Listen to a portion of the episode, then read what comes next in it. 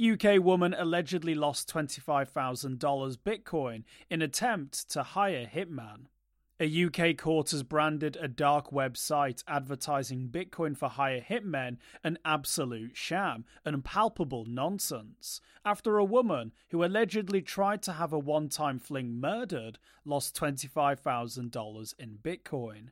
Mother of five Helen Hewlett allegedly paid a £20,000 deposit for a hitman on the site Online Killers Market. It was agreed that money would exchange hands once her former fling, an ex colleague, was murdered. However, the fake hitmen took Hewlett's cash without going through with the deed. Prosecutors claimed in Norwich Crown Court that Hewlett was, quote, relentless in pursuing Mark Belton romantically, stalking him from January 2021 to August 2022. Belton claims he, quote, immediately regretted the fling.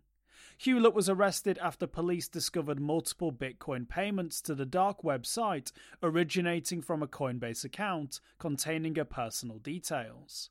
After the hit was placed, prosecutors claimed that Hewlett had searched for news articles about various local accidents and deaths. On the day of her arrest, police pretended to be Hewlett and cancelled the hit, but couldn't recover the Bitcoin payment. In her defense, she said, quote, I put a post on a forum. It was to vent more than anything and to say things that I was feeling, end quote. She said in a police interview, quote, You have to give your okay for someone to be done, end quote, insisting she wasn't going to go ahead with the killing.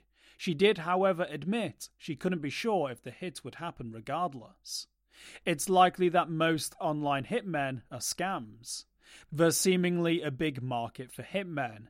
Indeed, prosecutors claim that Hewlett bookmarked several other sites, including dark web hitman sites, brackets real, dark Mamba hitmen, and hire a hitman service.